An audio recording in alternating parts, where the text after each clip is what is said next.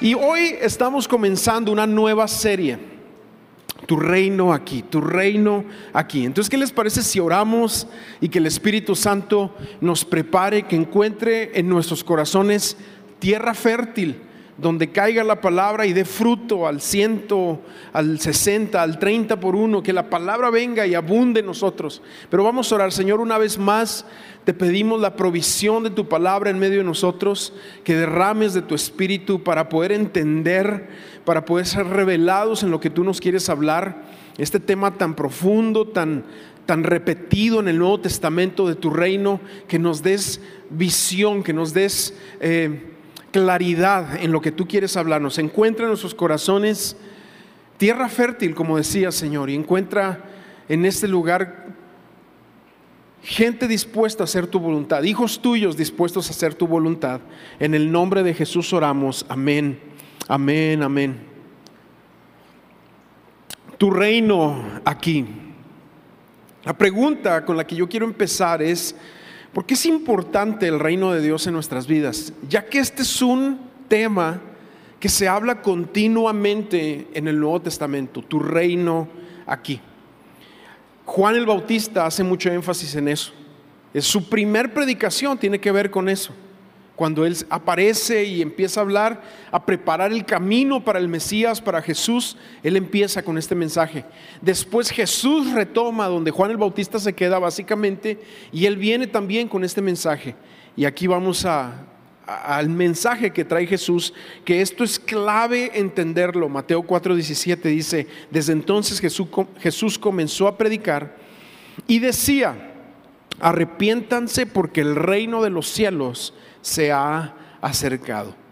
Arrepiéntanse es una palabra eh, metanoeo en griego, es una palabra que, que habla de dos cosas. Primera de ellas y la que más comúnmente hemos aprendido es un cambio en nuestra manera de pensar. Es importante y ahorita lo vamos a ver.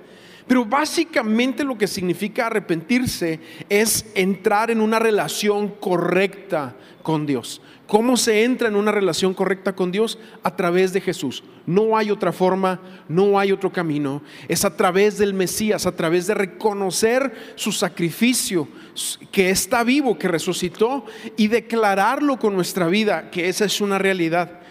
Pero cuando vamos viendo todo el versículo en sí, arrepiéntanse porque el reino de los cielos se ha acercado, muchas veces vemos en la experiencia y en la vida de la iglesia que mucha gente solamente tiene la suficiente fe para arrepentirse, para tener salvación, pero no entran al siguiente nivel de lo que dice el versículo en cuanto a anhelar el reino, a ver el reino, a vivir el reino de Dios sobre nuestras vidas.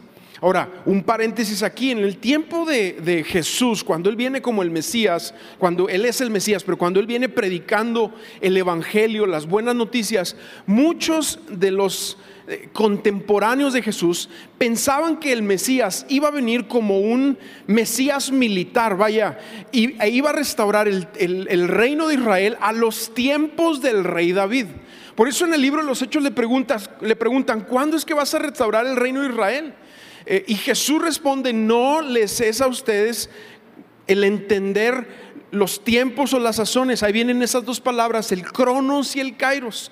El tiempo que Dios tiene eh, estipulado como el tiempo, el momento de Dios para irrumpir en lo natural y venir con lo sobrenatural. Y Jesús les dice, no, no, no se vayan por ahí, no se pierdan en eso. Y les empieza obviamente a hablar de lo que significa el reino de Dios cuando venga el Espíritu Santo.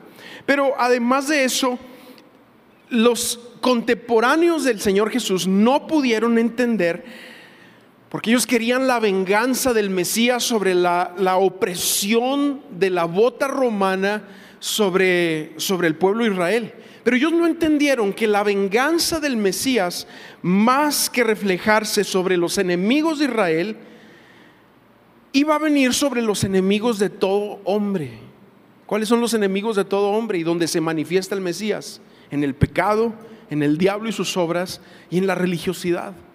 Eso es lo que el Mesías vino a derrotar, vino a vengar el pecado, al diablo y sus obras y la religiosidad que muchas veces se quiere levantar. Y una de las características para poder seguir al Mesías, que Jesús lo estipula justo también en la entrada del Sermón del Monte, es que solamente los de corazón contrito y los humildes fueron aquellos y siguen siendo aquellos que pueden seguirlo. Solamente aquellos que tienen un corazón humilde. Entonces, ahí vamos viendo que el arrepentimiento es una relación correcta con Dios, pero la segunda parte de esto es entender que el arrepentimiento también es una forma, es un cambio, perdón, en tu forma de pensar. Porque entendemos que cambiando la forma de pensar es que podemos descubrir el objetivo central del ministerio de Jesús, que es establecer su reino establecer su reino en medio de nosotros. Entonces, salvación, cuando vamos entendiendo este mensaje de arrepiéntete porque el reino de los cielos se ha acercado, vamos entendiendo que salvación no es solamente Dios sacándonos de apuros, sino que salvación es vivir en una relación correcta con Dios donde visualicemos el reino y se manifieste el reino en nuestra naturaleza, en lo temporal, en donde nosotros estamos. El apóstol Pablo, que habla ampliamente al respecto, también nos dice en 2 Corintios 4:8, por eso no nos fijamos en las cosas que se ven, sino en las que no se ven, porque las cosas que se ven son temporales, pero las que no se ven son eternas. Y es justamente lo que Jesús le dice a Nicodemo. Nicodemo viene, Nicodemo representa a un hombre religioso, a uno que está en una búsqueda de algo espiritual. Y era un hombre mayor y reconocido como maestro de Israel. Y Nicodemo eh, es una persona que ha estudiado mucho la palabra, pero hay algo que le falta, hay algo que, que todo el estudio no le ha dado. Y cuando ve a Jesús predicar, dice, eso es. Ese es, Jesús completa en el entendimiento de Nicodemo lo que realmente y de profundidad estaba buscando. Por eso ahí en el pasaje de Juan dice, Rabí, sabemos que has venido de parte de Dios como maestro, porque nadie podría hacer estas señales que tú haces si Dios no estuviera con él. Estas señales que haces si Dios no estuviera con él, porque Jesús es la manifestación del reino. Pero para poder ver la manifestación del reino, fíjate lo que le dice Jesús. La respuesta es, Jesús le respondió, de cierto te digo, que el que no nace de nuevo no puede ver el reino de Dios. Hay que nacer de nuevo para poder ver, para poder experimentar, para poder anhelar todo lo que comprende el reino de Dios en nuestras vidas. Es como si Jesús estuviera diciendo, si no cambian la forma en que perciben las cosas, vivirán toda la vida pensando que lo que ven en el ámbito natural es la realidad superior. Si no cambian su forma de pensar, nunca verán el mundo que está justo delante de ustedes, mi mundo que yo traje conmigo. Porque cuando el Mesías viene, Él trae su mundo con Él. Él trae todo lo que está todo lo que tiene en mente y sus propósitos, se abren los cielos, es lo que trae el Mesías en medio de nosotros. Una de las cosas que nosotros batallamos mucho para entender es precisamente eso, porque vivimos en un mundo natural, en un mundo de sentidos, en un mundo que toca, que percibe, pero la palabra y Jesús nos recuerdan que las cosas son diferentes cuando nosotros entramos en ese ámbito de lo sobrenatural a través de nacer de nuevo. Y luego en el, eh, eh, el apóstol Pablo en sus epístolas, él nos va diciendo que no andamos por vista, sino que andamos por fe, entendiendo que la fe es el conducto que nos puede guiar. La fe hace dos cosas. Es primeramente el medio por el cual entramos a conocer a Dios, pero también es la coronación o el fruto que tenemos de haberlo conocido, caminar una vida de fe. Pero algo que batallamos mucho para entender es esa naturaleza compartida en el Señor Jesucristo de ser hombre y Dios, o Dios hombre, 100% Dios 100% hombre. Los teólogos le llaman a eso la unión hipostática, que esa naturaleza camina o está en la persona de Jesús. Pero tenemos que entender algo de esa naturaleza, que el tiempo que Jesús estuvo en la tierra, Él se limitó a ser un hombre, se limitó a caminar como hombre y se limitó, se limitó a hacer todo como hombre sobre la tierra. Y, la Biblia nos da muchos ejemplos al respecto, porque Él es totalmente Dios también, pero en la tierra Él se limita, Él dice, aquí voy a vivir como hombre. Por ejemplo, cuando está en el monte de la tentación y viene el enemigo y le dice, haz que estas piedras se conviertan en pan. Él no lo hace porque se ha limitado a vivir como hombre, aunque tiene toda la capacidad de hacerlo. Le dice, aviéntate del pináculo del templo. Este, y no lo hace porque se ha limitado a no usar su poder divino como hombre. ¿Y qué hace? Responde como cualquier hombre podría responder, poniéndonos un ejemplo de lo que significa entrar en una relación correcta con Dios, que es como usando la palabra.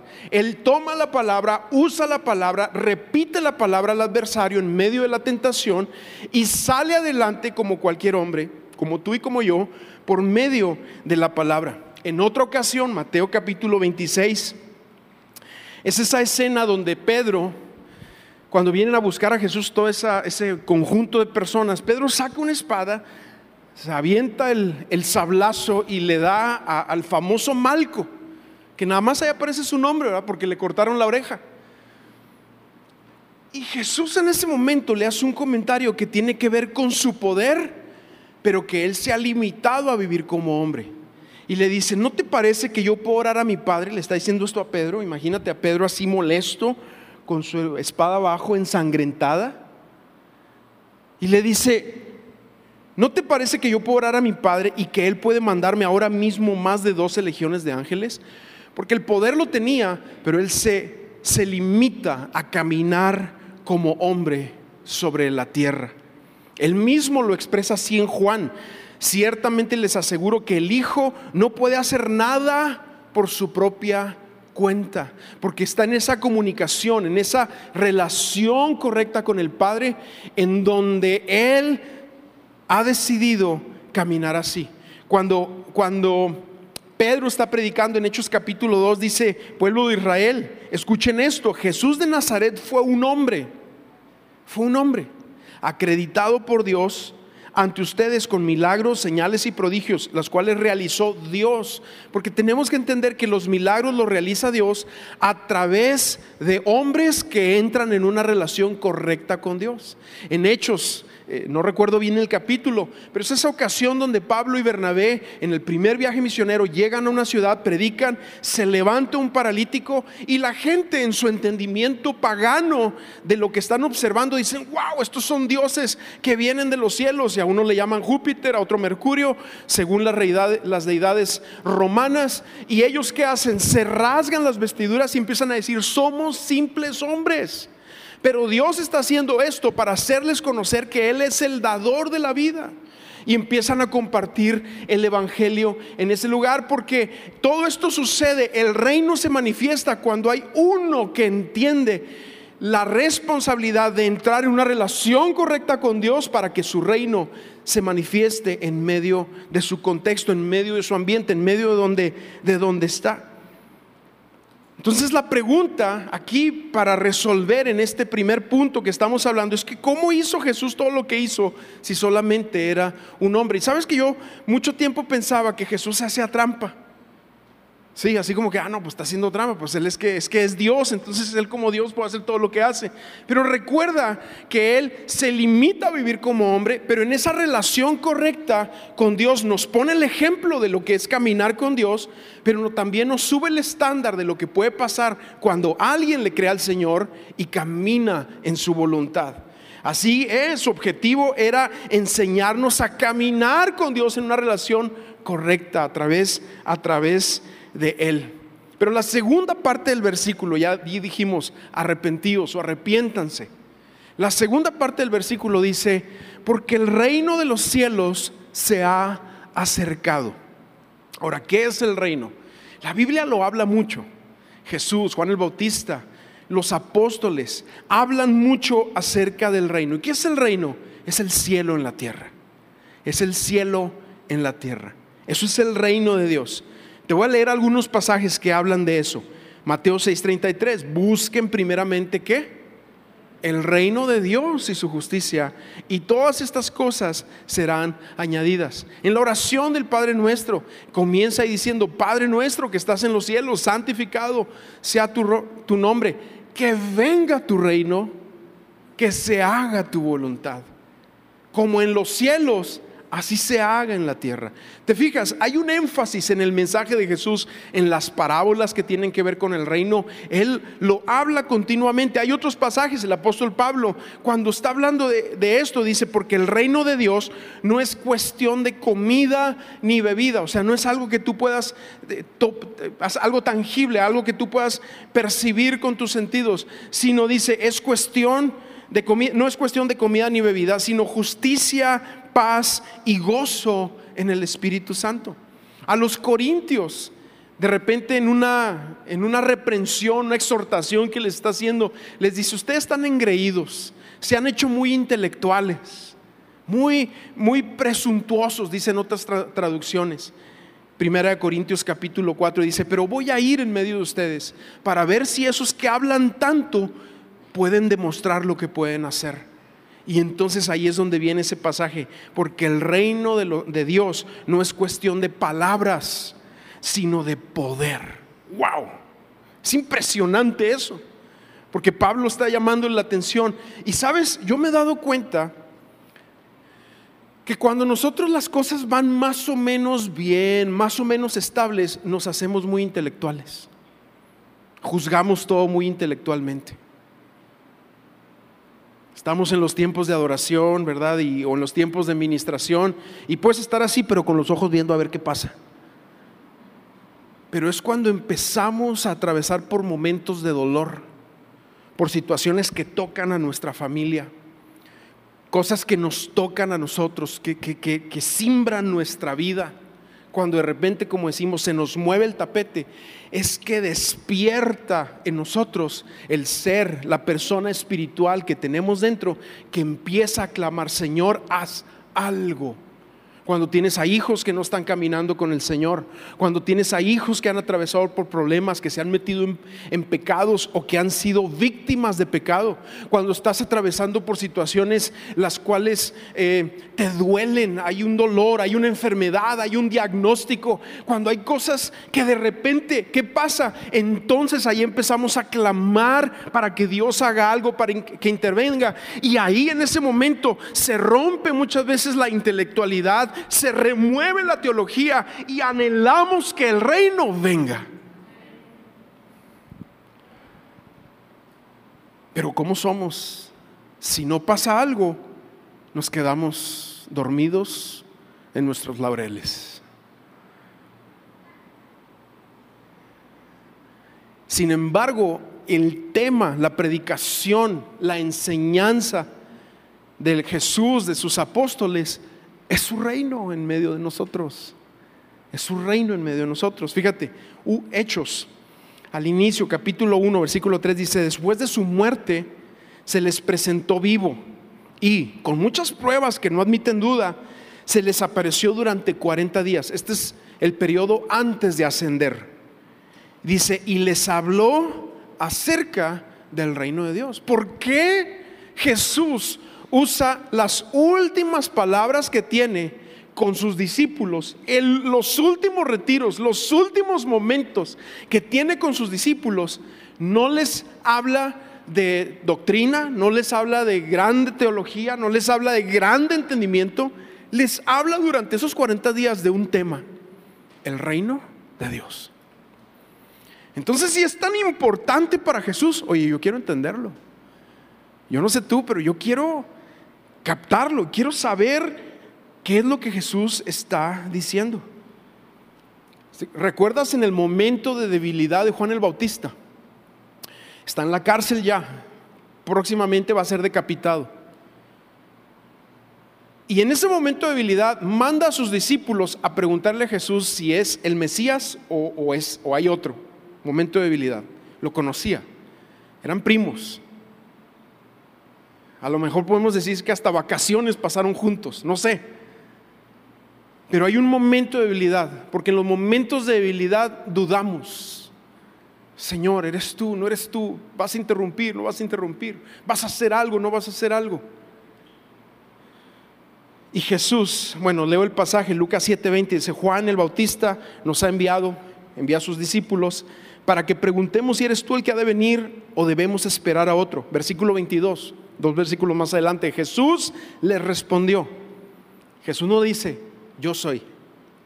Él pudo haber dicho, como en otras ocasiones lo dice, yo soy, sino que le responde con la manifestación del reino de Dios en medio de nosotros. Esto es precioso, porque la respuesta de Jesús es, vuelvan y cuéntenle a Juan lo que han visto y oído. Los ciegos ven, los cojos andan, los leprosos son limpiados, los sordos oyen, los muertos son resucitados y a los pobres se les anuncian las buenas noticias.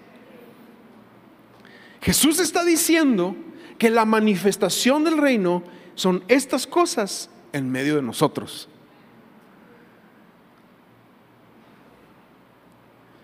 Por lo tanto, es anormal que un cristiano o una iglesia no anhele lo imposible. Dios nos hizo, cuando nacimos de nuevo, nos conectamos con su reino. Y el Espíritu en nosotros empieza a clamar por lo imposible, por lo sobrenatural, porque Él irrumpa lo temporal y haga lo que para el hombre es imposible, para Dios es posible, dicen por ahí los versículos. Pero, ¿por qué es que el hombre perdió autoridad? ¿Por qué es que el hombre se distrajo? Es muy sencillo, eso está en el Génesis, en el origen, en el principio de las cosas. El hombre cede su autoridad a la serpiente, porque recuerda que la serpiente viene y como aventando una moneda al aire, le avienta una mentira para ver si el hombre muerde el anzuelo y, lamentablemente el hombre le da la espalda a Dios, eso lo dice Romanos, y hace un acuerdo con Satanás para pensar que Él es su propio Dios y que ya no necesita al Altísimo. Y en esa mentira, en ese acuerdo que el hombre entra, le da la autoridad al enemigo. Romanos nos dice en una porción esta realidad. Dice, ¿acaso no saben ustedes que si se someten a alguien para obedecerlo, se convierten en sus esclavos? Y si se hacen esclavos, eh, se hacen esclavos de aquel a quien obedecen. Y, y el versículo habla más. Pero lo que nos está diciendo esto es entonces que nosotros nacemos como pecadores esclavos al pecado y que cuando nacemos de nuevo somos hechos libres del pecado, reconciliados con Dios, pero falta algo más, que el reino venga sobre nuestras vidas y se manifieste. Yo te decía al principio, muchas veces tenemos fe solamente para ser salvos, pero no para ver la manifestación del reino de los cielos. Y el Espíritu Santo derramado sobre nosotros es la voz de Dios que nos jala para tener fe en que su reino se va a manifestar, empezando con tu vida y alrededor de ti. Por eso cuando Pablo comparte en la cárcel en Filipos con ese hombre, le dice, cree en el Señor Jesucristo y serás salvo tú y tu casa. Iglesia, no creemos en la salvación corporativa, o sea, soy salvo yo y mis hijos por ende son salvos. No, Señor. Creemos que cada persona tiene que encontrarse con Cristo, pero algo pasa en un hogar cuando alguien responde a Dios con fe, se entrega a Cristo, entonces sus hijos ahora tienen la oportunidad de ver algo distinto que no habían visto, el reino de Dios manifiesto en medio de nosotros.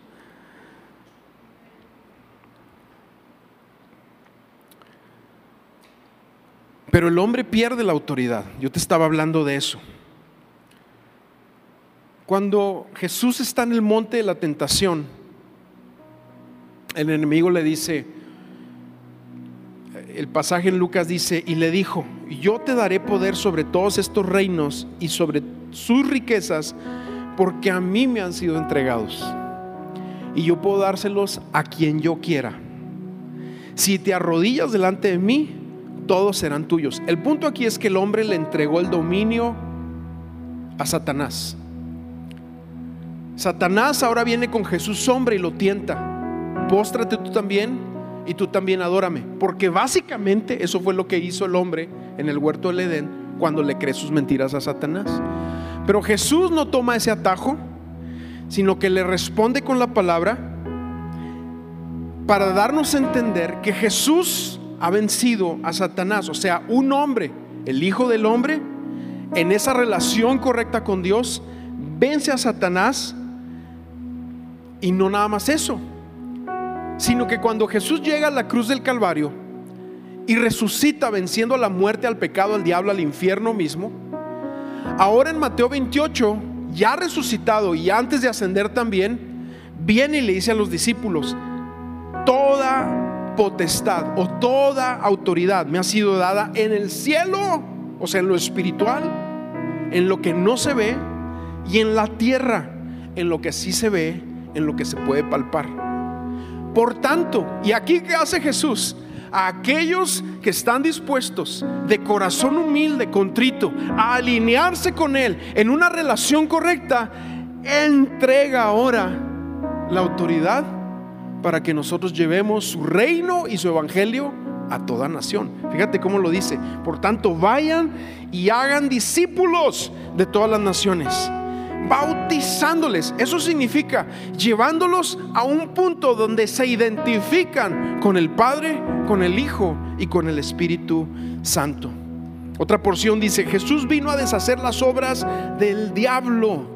Pero ¿qué hace? Entonces entrega al hombre el dominio, la autoridad del mundo espiritual que se manifiesta en el mundo natural, lo viene a entregar al hombre. Por eso cuando Jesús viene a salvarnos, y esto va a mi punto número cuatro, último punto de la, del mensaje, su salvación es una salvación integral, iglesia. Muchas veces pensamos que simplemente nacemos en nuestro espíritu y ya, todo lo demás continúa igual. Pero no, la salvación es integral. Toca nuestras emociones, toca nuestra mente, toca nuestro cuerpo físico, toca nuestra voluntad, toca nuestra alma en todos los sentidos, todo lo que somos es tocado, es trastocado por la salvación, por el evangelio de la salvación o el evangelio del reino que en su totalidad toca nuestra vida. Y Jesús destruye en su totalidad el poder del enemigo sobre nosotros. Tienes que entender esa parte. Hay un versículo que yo escogí, Lucas 19, 19, 10, por las palabras que usa para explicarlo aquí en medio de nosotros. Dice, porque el Hijo del Hombre vino a buscar y a salvar lo que se había perdido. Déjame empezar de atrás para adelante. La palabra perdido es una palabra en griego que significa completamente destruido, muerto, perdido. De hecho, la palabra, hay palabras en los idiomas originales de la Biblia que a veces no encuentran palabras en los idiomas modernos. Entonces plasman ideas. La idea que plasma la palabra perdido es alguien que está en el piso pulverizado. Perdido, pulverizado, inútil, echado a perder. Vino a salvar lo que se había perdido, tú y yo estábamos perdidos. No había manera de salvarnos, no había manera de renovarnos, no había forma. El hombre no tiene capacidad de salvarse, de mejorarse, de hacer nada al respecto para ser mejor delante de Dios. Él vino y nos buscó y Él vino y nos salvó. Pero fíjate, eso significa la palabra perdido. Pero la palabra salvar, que es una palabra muy usada por Jesús, es muy usada también en las epístolas, es una palabra en griego, la palabra soso, soso, es muy famosa, que significa salvación. El Hijo del Hombre vino a buscar y a salvar, soso, lo que se ha perdido. Y salvación habla de salvación, sanidad, liberación, protección, restauración, restitución. ¡Wow!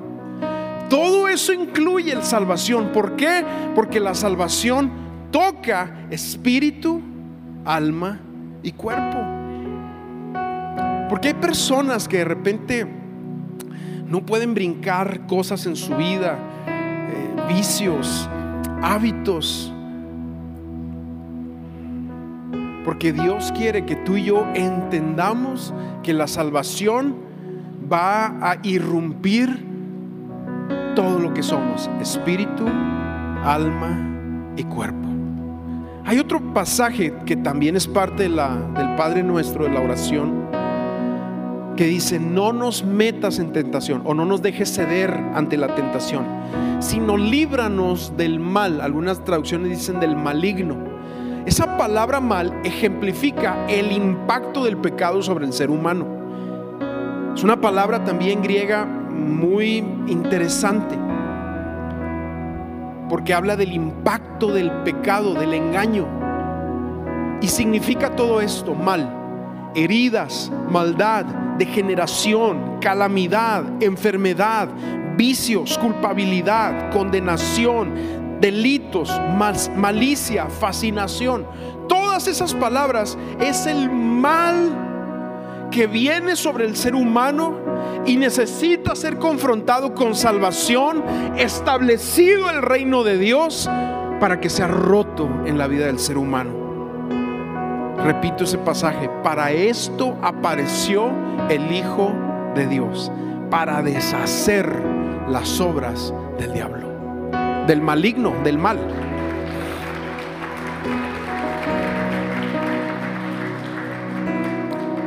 ¿Por qué no te pones de pie ahí donde estás?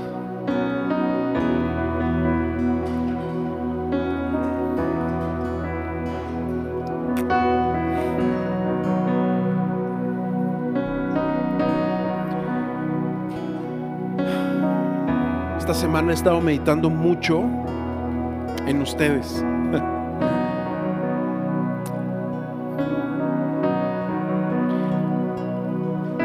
Mi deseo es que el Espíritu Santo se derrame en medio de nosotros.